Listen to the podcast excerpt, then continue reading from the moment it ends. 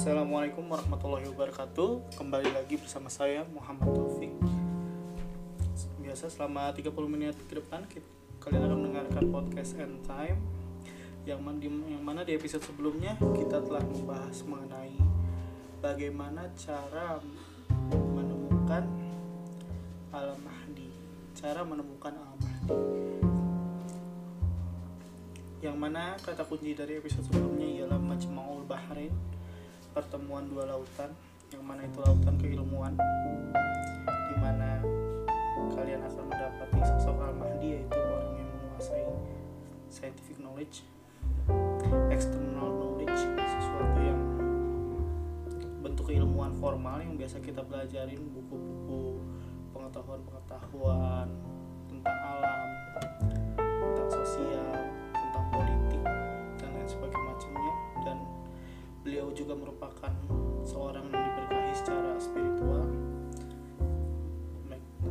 Mendapat rahmat dari Allah Subhanahu wa taala. Internal knowledge yang mana itu dicapai dengan kesolehan yang mana itu dicapai dengan penglihatan secara batiniah yang tidak semua orang dapat memilikinya. Itulah sosok Al-Mahdi yang sekiranya di akhir zaman kita bisa menemukan atau mungkin bahkan hari ini kita bisa sudah bisa menemukannya. Siapa yang tahu kan? Kemudian pada hari ini kita masuk ke episode ketiga yaitu part 2 dari cara menemukan Al-Mahdi tapi kita di sini melanjutkan kemarin kisah tentang Nabi Musa. Dia ini dengan judul Al-Mahdi ialah Khidir di akhir zaman. Oke, sebelumnya kita berlanjut pada kisahnya. Mohon maaf saya tidak menyediakan waktu untuk berdebat mengenai sosok Khidir. Apakah beliau seorang nabi atau wali? Itu kita kesampingkan dulu, tapi di sini kita sama-sama harus mengerti bahwa beliau Khidir alaihissalam di luar daripada dia nabi atau wali atau apa pun yang jelas dia memiliki kedudukan yang tinggi di sisi Allah. Yang saat ini Allah mengamanahkan beliau untuk mengajari Nabi Musa alaihissalam mengenai atau merespon apa yang telah Nabi Musa katakan mengenai ya saya orang yang paling berilmu. Jadi di sini Khidir ditugaskan untuk mentatar Nabi Musa alaihissalam Khidir bukan nama seorang ya. Yang jelas Khidir itu bukan nama seorang tapi itu adalah julukan sebagaimana Al-Amin, Al-Mahdi, Al-Faruq, Zulkarnain dan lain sebagainya macamnya. Jadi Khidir itu bukan nama seseorang melainkan julukan julukan yang diberikan diberikan oleh Allah Subhanahu wa taala di dalam Al-Qur'an. Khidir ini memiliki arti yaitu hijau hijau yang di mana hijau itu adalah simbol daripada kehidupan adalah warna yang berkaitan dengan kehidupan itu sendiri. Kenapa nih hijau nih? Ya kan? Hidir. Jadi gini suatu ketika hidir alaihissalam itu pergi ke sebuah tempat yang gersang. Kemudian di tempat itu berubah menjadi hijau dan penuh dengan tumbuh-tumbuhan menandakan bahwa keberadaannya sosok Khidir alaihissalam ini ketika dia mendatangi sesuatu atau dia sampai kepada sesuatu sekitarnya itu yang tadinya gersang menjadi hijau atau dalam simbolisme yang lainnya yang tadinya keadaannya mati menjadi hidup. Jadi Khidir ini membawa sesuatu yang berbeda dari ulama-ulama yang lain mungkin ulama-ulama lain memberi kita pengetahuan-pengetahuan umum pada saat ini memberi kita tata cara bagaimana sholat bagaimana pergi haji bagaimana menjalankan puasa tapi anda akan menemukan sosok hidir di akhir zaman atau al-mahdi itu sendiri. Ialah sosok yang akan membuka kedua mata kita menjadarkan diri kita untuk melihat segala sesuatu tidak dengan sebelah mata. Itulah sosok hidir yang harusnya kita cari di akhir zaman atau lebih tepatnya sosok ini berkenaan dengan Al-Mahdi itu sendiri di akhir zaman yaitu yang membongkar-bongkar semua yang Dajjal telah lakukan. Kita lanjut ke dalam kisah Musa alaihissalam. Jadi Nabi Musa alaihissalam sampai pada sebuah batu dan kemudian dia beristirahat sejenak. Ketika dia beristirahat sejenak, Nabi Musa alaihissalam tertidur. Pemuda ikut bersamanya melihat ikan yang ada di dalam keranjang yang dibawa oleh Nabi Musa dan pemuda tersebut tiba-tiba hidup tiba-tiba hidup kembali ikan tersebut terus kemudian ikan tersebut meloncat dari keranjangnya dan kembali ke haluannya atau masuk ke sebagaimana sebelumnya diceritakan bahwa apabila ikan tersebut loncat dari keranjang terus kemudian kembali kepada haluannya atau kembali kepada air gitu itu tandanya gitu. Nabi Musa akan bertemu dengan orang yang paling berilmu di antara manusia atau Khidir alaihissalam nah tapi di sini keadaan Nabi Musa alaihissalam pada saat itu sedang tidur dari sini kita bisa memastikan ya bahwa ikan yang dibawa oleh Nabi Musa dan dan pemuda tersebut ya ikan mati gitu bukan ikan hidup gitu. Karena dibawa dalam keranjang. Kan ikan hidup nggak mungkin dong dibawa keranjang pasti kan di toples atau di mana yang itu ada air di dalamnya. Tapi enggak ini ikan dibawa di dalam sebuah keranjang. Kemudian kemudian di sini kita harus memperhatikan bahwa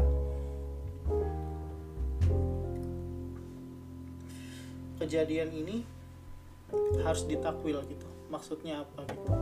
Ketika ikan tersebut melompat terus kemudian kembali ke haluannya kita harus bisa menginterpretasi hal tersebut. Kemudian Nabi Musa terbangun dari tidurnya tanpa mengetahui apa yang telah terjadi dari barusan. Kemudian dia meneruskan perjalanannya dan meninggalkan batu tersebut berjalan berjalan berjalan.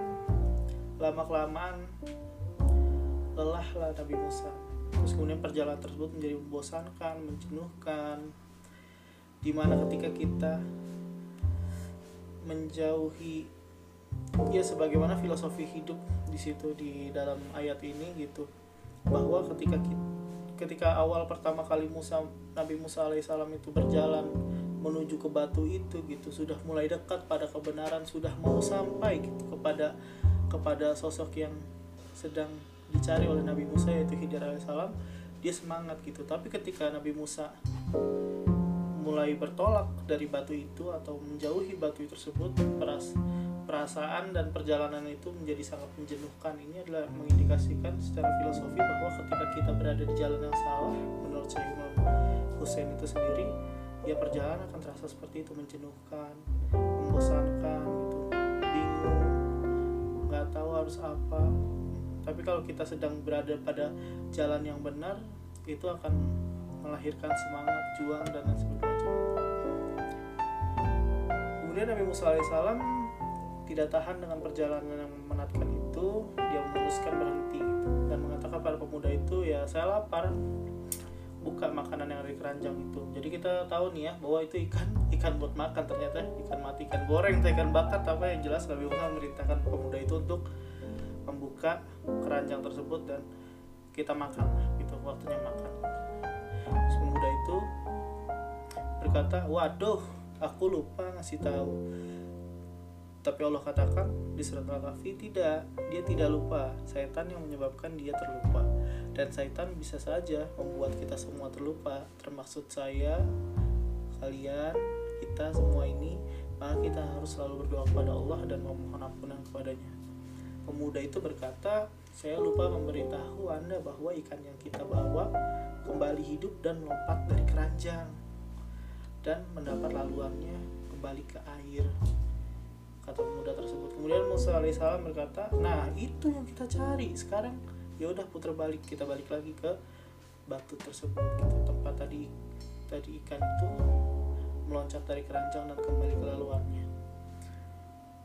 Sebagaimana uh, filosofi tadi yang kita pelajari mengenai tentang Khidir itu sendiri Khidir merupakan sosok yang tadinya tempat tersebut gersang kemudian kembali menjadi hijau gitu berarti secara makna ini hidir ini mampu menghidupkan apa yang sudah mati. Dan termaksud ikan tersebut merupakan simbol gitu dari dekatnya seorang hidir bahwa hidir ada di sekitar sana ialah ketika ikan tersebut kembali hidup dan kembali kepada laluannya. Ya, ibaratnya hati yang mati itu hidup kembali kalau kalau secara ininya terjemahannya berarti untuk kita atau misalnya pentakwilannya jika kita bertemu dengan seorang atau sesosok hidir atau al mahdi di akhir zaman yang tadinya kita nggak tahu nih bahwa siasat dajjal begini begini. Begini tapi ketika kita bertemu dengan ulama tersebut atau al mahdi dan lain sebagainya kita jadi ngerti oh jadi ini yang dimaksud dengan fitnah akhir zamannya.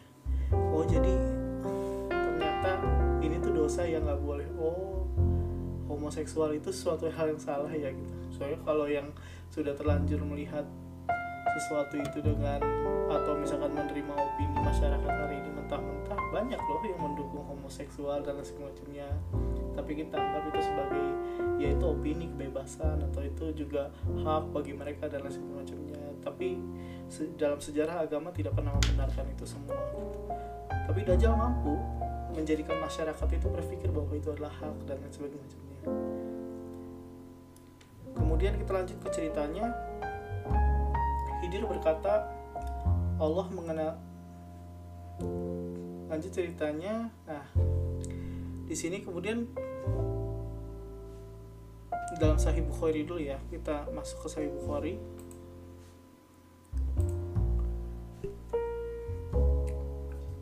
Di dalam Sahih Bukhari kita diberitahu ketika bertemu pria tersebut Nabi Musa menyapa entah bagaimana bentuk sapa Nabi Musa yang jelas pada saat itu Nabi Musa sudah kembali ke tempat dia tidur yang tempat ikan itu melompat dan dia mendapati seorang pria kemudian Nabi Musa menyapa. Entah sapanya kita nggak tahu ya bahasa Ibrani Nabi Musa. Tapi yang jelas kurang lebih mungkin assalamualaikum yang seperti se se sejenis itulah gitu. Pasti salam yang diajarkan oleh Tuhan gitu kepada hambanya gitu salam yang memberi keselamatan kepada orang yang diberi salam gitu. Mungkin assalamualaikum gitu. Kemudian pria tersebut melihat Nabi Musa dan bertanya gitu pria ini siapa kamu? gitu kan. Khidir bertanya siapa kamu? Terus kenapa Musa menjawab saya Musa. Khidir kembali bertanya gitu Musa yang mana ya? Apakah Musa Bani Israel? Nah dari sini kita ketahui bahwa Khidir ialah bukan dari kalangan Bani Israel.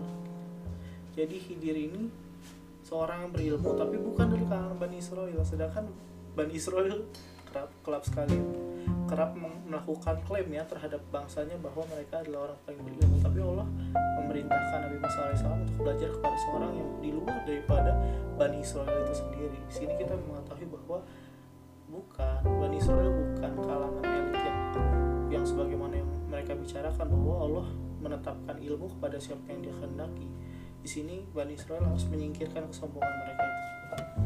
Kemudian dari sini kita perhatikan bagaimana orang paling berilmu berinteraksi. Jadi Khidir alaihissalam mengatakan demikian. Allah mengaruniai kamu ilmu yang tidak saya miliki dan Allah mengaruniai ilmu padamu yang tidak aku. Allah Allah mengaruniai kamu ilmu yang tidak saya miliki dan Allah mengaruniai ilmu padaku yang tidak kamu miliki. Itu mukadimah yang dikatakan oleh Khidir alaihissalam untuk menegaskan bahwa atau Musa alaihissalam harus mulai melunturkan apa yang tadi dia katakan sebelumnya mengenai pengakuannya bahwa ya dia adalah orang yang paling berilmu sedikit demi sedikit Khidir memberi melunturkan sejenak melunturkan sedikit demi sedikit mungkin kesombongan istilahnya gitu yang ada pada lawan bicaranya. Dan kemudian Al-Quran melanjutkan cerita ini. Dan di dalam Al-Quran Allah menjelaskan Khidir sebagai atau hamba. Yang artinya Khidir ini seorang manusia gitu. bukan jin bukan malaikat gitu. Jadi Khidir adalah manusia yang mana Nabi Musa sedang berinteraksi dengan seorang manusia yang dia tuh perawakannya manusia gitu. Nggak ada yang lebih dari nggak ada yang lebih nggak ada yang kurang gitu. hanya di, di dalam kisah ini Allah menjelaskan bahwa Allah memberikan kepada Khidir dua hal. Yang pertama aku beri ia pengetahuan langsung dariku. Yang inilah yang yang hal yang tidak biasa diterima oleh manusia lainnya yaitu pengetahuan yang langsung dari Allah. Itu seperti halnya ilham atau sesuatu yang yang Allah karuniai yaitu kalau di dalam bahasa kita tuh insight atau ide atau sesuatu yang uh, pengetahuan itu orisinil gitu. Jadi dia tidak mendapat hal tersebut dari membaca atau misalkan dia tidak mendapatkan itu dari mendengar kata orang gitu. Tidak tapi ini langsung dari Allah gitu. Itu berupa insight atau atau ide ilham dan sebagainya. Macamnya kemudian kedua aku berikan kepadanya rahmah. Jadi yang yang jelas adalah korelasi antara kedua hal yang Allah berikan ini yaitu pengetahuan yang langsung dari Allah dan rahmah. Itulah karakter seorang yang akan bisa kembali lagi gitu menembus apa-apa yang tidak dapat dilihat orang lain di akhir zaman atau tidak dapat dilihat oleh orang kebanyakan yaitu orang yang memiliki keilmuan yang langsung dari Allah dan rahmah dan kasih sayang. Jadi orang jadi Khidir adalah orang seorang yang lemah lembut seorang yang tidak keras sabar santuy kurang lebih gitu yang tidak terburu-buru tidak tergesa-gesa tidak membanggakan diri.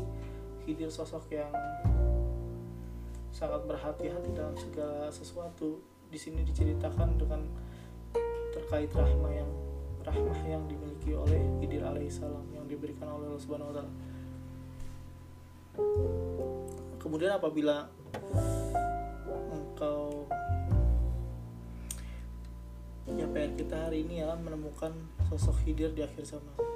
Kemudian Musa bertanya kepada Khidir alaihissalam, bolehkah aku mengikuti kamu agar aku mendapatkan pelajaran darimu? kita perhatikan bagaimana jawaban dari Khidir alaihissalam mengenai hal itu mengenai mengenai pertanyaan Nabi Musa tersebut dan Khidir ini sebelumnya mempunyai keilmuan yang bentuknya bukan hanya sekedar mechanical knowledge ya.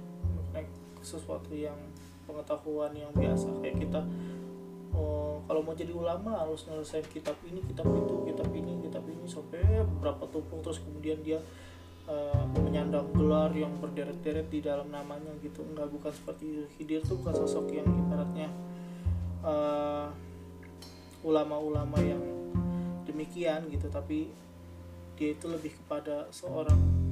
Kalau zaman ini mungkin uh, sufi gitu ya seperti sufi.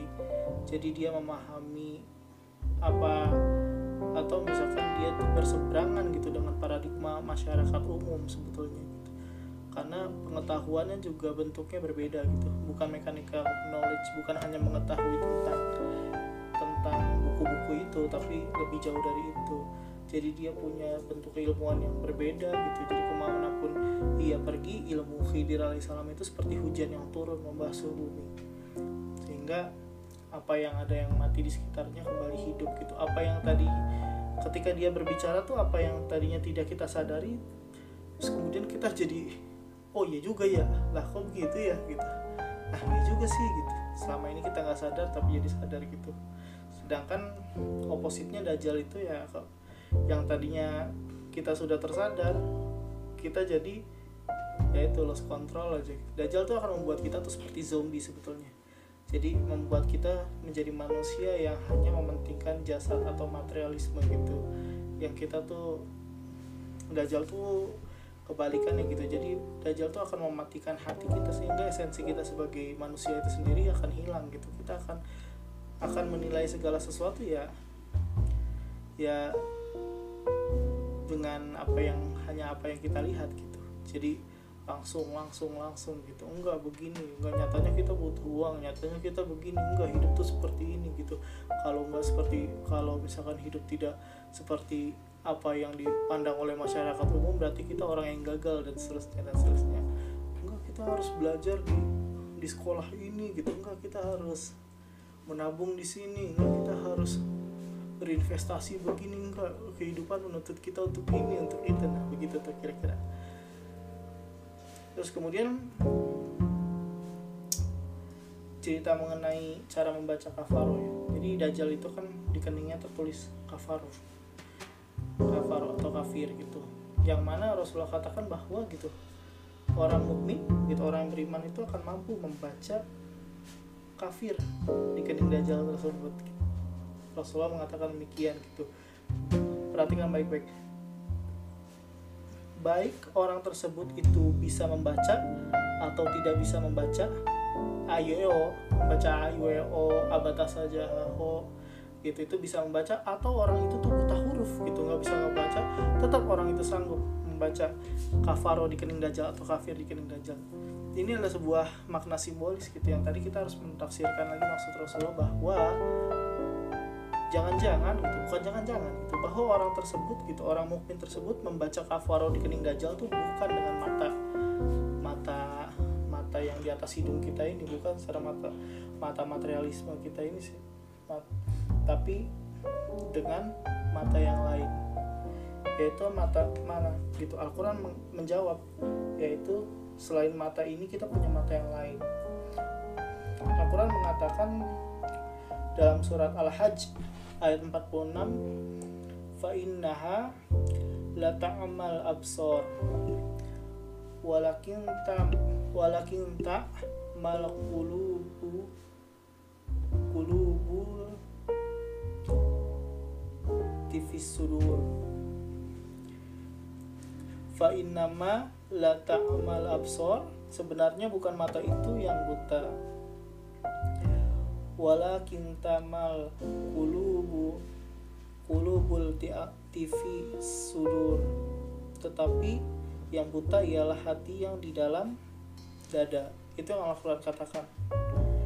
Jadi Dajjal melihat dengan satu mata yang dimaknai dengan bahwa orang-orang yang sudah terinfluence oleh Dajjal dia tidak akan bisa menggunakan hatinya untuk melihat. Dia hanya fokus dengan materialisme gitu. Hanya hanya mata yang bekerja hanyalah mata zohirnya saja. Hanya mata yang ada di atas hidung saja ini yang dia gunakan untuk menilai yang dia gunakan untuk untuk memahami gitu. Jadi mata yang ada di dalam dada yang Al-Quran katakan di Al-Hajj 46 tadi gitu itu tidak bisa berfungsi. Maka dari itu kita katakan bahwa pengikut Dajjal tuh menjadi seperti zombie gitu. dia adalah orang yang secara fisik hidup gitu tapi secara batin dia mati gitu. Dan mata kirinya menyimbolkan atau mata mata ki, mata kiri Dajjal tuh yang nggak pecah ya. Jadi kalau digambar itu kan Dajjal kan yang mata kirinya biasa yang mata kanannya tuh ada pecah kayak pecah dan segala macam kayak buta. Jadi mata kirinya adalah simbol dari mata zohir kita mata kanannya menyimbolkan mata hati kita yang itu tidak bisa melihat gitu dan fungsi dari hidir itu sendiri atau al mahdi di akhir zaman itu sendiri ya sebagai oposit dajjal. Jadi siapa pun orang bukan siapa pun orang justru spesifik sih untuk akhir zaman itu spesifik. Yaitu orang yang sanggup gitu membongkar semua yang Dajjal telah berikan di akhir zaman yaitulah hidir di akhir zaman itu itulah sosok yang harus kita cari hari ini yang bisa menginterpretasi dan menjelaskan apa saja yang sedang Dajjal tawarkan hari ini kepada kita. Dia adalah hidir yang bisa menjelaskan atau Al-Mahdi di akhir zaman orang yang diberi petunjuk untuk membongkar itu semua. Sehingga orang-orang bermata satu harus belajar dari orang yang melihat dengan kedua matanya yaitu Khidir Khidir alaihissalam kita katakan kita mungkin masih besar influence kita influence dajjal terhadap kita sehingga kita perlu orang yang bisa membuka kedua mata kita untuk menyadari bahwa hal ini salah, hal itu benar dan lain sebagainya. Dengan dengan cara dia menjelaskan kepada kita memberikan kepuasan kepada pikiran kita memberikan kepuasan pada rohaniah kita terhadap apa yang terjadi hari ini itu sebetulnya ulama yang harus kita cari kemudian Nabi Musa mem- bertanya kepada Khidir dan Khidir merespon gitu kan kaitan Nabi Musa ingin belajar kepadanya Khidir menjawab pada surat Al-Kahfi ayat 67 dan 68 jadi ini ingat lihat bagaimana cara menghadapi orang yang ingin belajar Kepa, jadi Khidir akan mena- menanggapi seperti ini. Pada kepada Nabi Musa yang mana Nabi Musa alaihissalam ini sedang merepresentasikan orang yang dalam keadaan tadi sombong kan awalnya terus kemudian dia tidak tidak mengetahui kaitan kaitan orang yang paling berilmu terus kemudian Allah mm, mengajak Nabi Musa untuk bertemu dengan Hidir alaihissalam. Hidir alaihissalam mengatakan dalam surat Al-Kahfi ayat 67 Qala innaka lang tasta'ti innaka lang tasta lang tastati a ma'iya sabra. Sungguh engkau tidak akan dapat menunjukkan kesabaran kepadaku kata Hidir alaihissalam. Jadi Hidir telah membaca gitu bahwa keinginan Nabi Musa untuk belajar kepadanya yaitu akan sangat sulit gitu. Sebelum ya kan? Nabi Musa merendahkan diri atau merendahkan hatinya gitu untuk benar-benar mau belajar. Kalau misalnya masih SJW kalau bahasa kita ya social justice warrior gitu agak sulit untuk belajar dari orang Kemudian di surah di ayat 68 dikatakan wa kaifa tasbiru ala ma lam tuhid bihi khubara dan bagaimana kamu akan bersabar terhadap perkara yang kamu tidak ketahui secara komprehensif? Oh, ini bahasanya gitu dan bagaimana kamu akan bersabar terhadap perkara yang kamu tidak ketahui secara komprehensif atau secara menyeluruh gitu. Ini biasanya orang yang baru-baru hijrah juga begitu perkaranya baru tahu sedikit udah blas blos blas blos. Tapi orang yang memang benar-benar berilmu pasti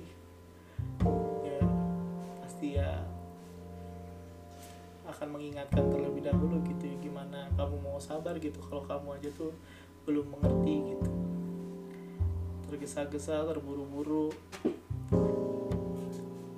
Kamu tidak akan memperoleh ilmu dari hidir sampai kamu merendahkan hati itu dengar dan perhatikan. Tunggu sampai pemahaman itu datang kepada kamu baru Kemudian Nabi Musa berjanji untuk bersabar dan Musa berjanji kepada Khidir alaihissalam untuk bersabar. Kemudian Khidir menjawab gitu, oke, okay, tapi selama perjalanan jangan kamu tanyakan apa pun padaku sampai aku menjelaskan kepadamu. Ini peringatan dari Khidir alaihissalam itu syaratnya apabila Nabi Musa ingin belajar dari Khidir alaihissalam gitu. Terus kemudian hangout bareng tapi jangan tanya ketika apa pun yang terjadi gitu. Nanti tunggu saya jelasin ke anda gitu. Kemudian Nabi Musa setuju dan mereka mulai itu perjalanannya. Dan yang kita ketahui dalam perjalanan itu ada tiga momen atau tiga kejadian yang mana itu para pendengar semua bisa membacanya di surat Al-Kahfi terkait dengan perjalanan Khidir dan Nabi Musa yaitu yang mana yang pertama ketika Khidir melubangi perahu nah di sini Nabi Musa langsung what? You did that? Gitu apa yang kamu lakuin? Ya Allah gitu kok dilubangin itu perahu? Gitu. Sedangkan pada saat itu Khidir alaihissalam langsung tuh SP1 Nabi Musa. Gitu kan. Kan tadi udah dibilang gitu. Jangan bertanya mengenai apa yang apa saja yang aku lakukan gitu apa aja yang sampai aku menjelaskannya gitu oke oke gitu kan. Kemudian Nabi Musa minta maaf gitu kan ya. Terus kemudian kejadian yang kedua ketika Khidir membunuh anak kecil gitu kan Nabi Musa bertanya kembali itu kenapa begitu deh? gitu kan. Nggak ngerti gitu komentar dan semacamnya SJW-nya mulai keluar gitu. Terus kemudian kaitan membunuh anak kecil ini kita harus lebih mendalaminya lagi ya bahwa hal ini tuh bukan sesuatu hal yang tidak lepas dari tafsir dan takwil itu sendiri ya. Di sini uh, menjadi PR untuk para pendengar sekalian gitu kaitan ketiga momen ini ketika ketiga kejadian ini gitu. Apa yang Khidir alaihissalam lakukan itu berkaitan dengan informasi mengenai akhir zaman. Karena kita sedang membedah surat al-kahfi di sini yang berkaitan dengan akhir zaman itu sendiri membunuh anak kecil dalam artian di sini bukan secara literal uh, Khidir alaihissalam membunuh anak yang nggak berdosa gitu ya bukan. Tapi di sini punya pemaknaan jauh daripada itu. Tapi Nabi Musa berkomentar berkaitan dengan hal itu kenapa kenapa gitu kamu melakukan hal yang tidak banyak orang lain lakukan lah mungkin seperti itu kurang lebihnya gitu. Kemudian SP2 lah dari Khidir gitu kan Nabi Musa gitu sehingga Nabi Musa berjanji oke okay, oke okay, jika saya bertanya lagi kamu boleh deh pecat saya atau ya saya enggak saya mundur deh gitu. Atau misalnya saya ridho deh kalau misalnya seandainya nggak boleh ikut lagi gitu. Kemudian ketiga mereka ke sebuah kota yang penduduknya kurang ramah di sana. Kemudian terdapat tembok atau bangunan yang mau rubuh tapi Khidir malah membangunnya kembali rebuilding atau merapikannya lagi gitu. kemudian Musa alaihissalam komentar lagi gitu kan sehingga ya udah itulah akhir dari perjalanan Musa dan Khidir alaihissalam SP3 terus udah udah udah berarti kejadian benar tuh apa yang Khidir alaihissalam tuh sampaikan di awal gitu bahwa ya kamu nggak akan bisa bersabar gitu dengan saya gitu dan hal itu dibenarkan oleh kisah ini gitu. ketiga hal tadi kemudian Khidir alaihissalam memberikan takwil dan tafsir dari apa yang ia perbuat. Itu bisa dibaca di dalam Al-Quran di surat Al-Kahfi gitu. Sehingga jadi dari tadi Nabi Musa alaihissalam kita ketahui hanya menilai sesuatu dari apa yang dia lihat gitu. sedangkan Khidir menjelaskan apa yang dia perbuat dengan segala pengetahuan yang Allah berikan kepadanya. Jadi di situlah posisi di akhir zaman itu akan ada dua jenis orang yang demikian gitu yang pertama orang tersebut menilai hanya dari apa yang dia lihat kedua orang tersebut bertindak sebagaimana apa yang dia ketahui dari apa yang telah Allah informasikan kepadanya gitu. Dan dan pastinya kita itu orang-orang yang gemar senantiasa menilai ya kita di posisi sebagaimana Nabi Musa di sini gitu. Kita anggap diri kita tuh seperti itu gitu. Sehingga kita harus terus menerus mencari sosok Khidir alaihissalam tadi. Orang yang bisa memberi penjelasan mengenai apa-apa yang terjadi mengenai apa-apa. Kemudian Rasulullah memberikan komentar di dalam perjalanan ini. Rasulullah ketika menceritakan hal tersebut ketika menceritakan mengenai Khidir dan Nabi Musa alaihissalam perjalanan ini gimana? Coba komentar Rasulullah. Jadi komentar Rasulullah gini terus seandainya Nabi Musa alaihissalam lebih sabar kata Rasulullah SAW mungkin kita akan mendapatkan lebih banyak ilmu dari Khidir alaihissalam. Nah itu komentar dari Rasulullah. Bayangin tuh itu komentar Rasulullah untuk apa apa momen yang terjadi antara Khidir dan Nabi Musa alaihissalam. Jadi kita harus harus menembus akhir zaman harus menemukan atau mengikuti jejak Khidir alaihissalam yang mana gitu untuk di akhir zaman Khidir itu sendiri yang dimaksud ialah Al-Mahdi alaihissalam di akhir zaman kita harus bisa mendapati orang yang bisa mempenetrasi apa yang terjadi. Entah itu baca sejarah entah itu kita menemukan di YouTube bisa loh dicari di YouTube gitu. Orang-orang yang bisa menjelaskan tentang kenapa ini bentuk politik seperti ini kenapa bentuk ekonomi seperti ini kok sejarah bergerak demikian kok Islam kok sekarang terpuruk kok kenapa negara barat itu maju kenapa Rusia itu sudah menjadi tidak menjadi komunis lagi gitu kenapa? Dan seterusnya dan seterusnya itu akan jawab kenapa Arab Saudi itu cenderung sama Wahhabisme kenapa Iran itu Syiah? Kenapa uh, Indonesia ini memiliki corak Islam yang berbeda? Kenapa kok banyak pergerakan Islam di Indonesia yang mana yang satunya import yang satunya uh, punya banyak bentuk ibadah yang ritual yang berbeda dan banyak halnya gitu. Kenapa munculnya 212 411 kenapa ada sosok Habib yang seperti ini seperti itu gitu berbeda-beda? Kenapa ada masyarakat yang mudah sekali marah? Kenapa ada banyak orang-orang yang yang tidak memperhatikan esensi tidak memperhatikan mengapa banyak orang-orang yang terjebak dengan apa yang dia lihat gitu tanpa dia pelajari kurang lebih gitu.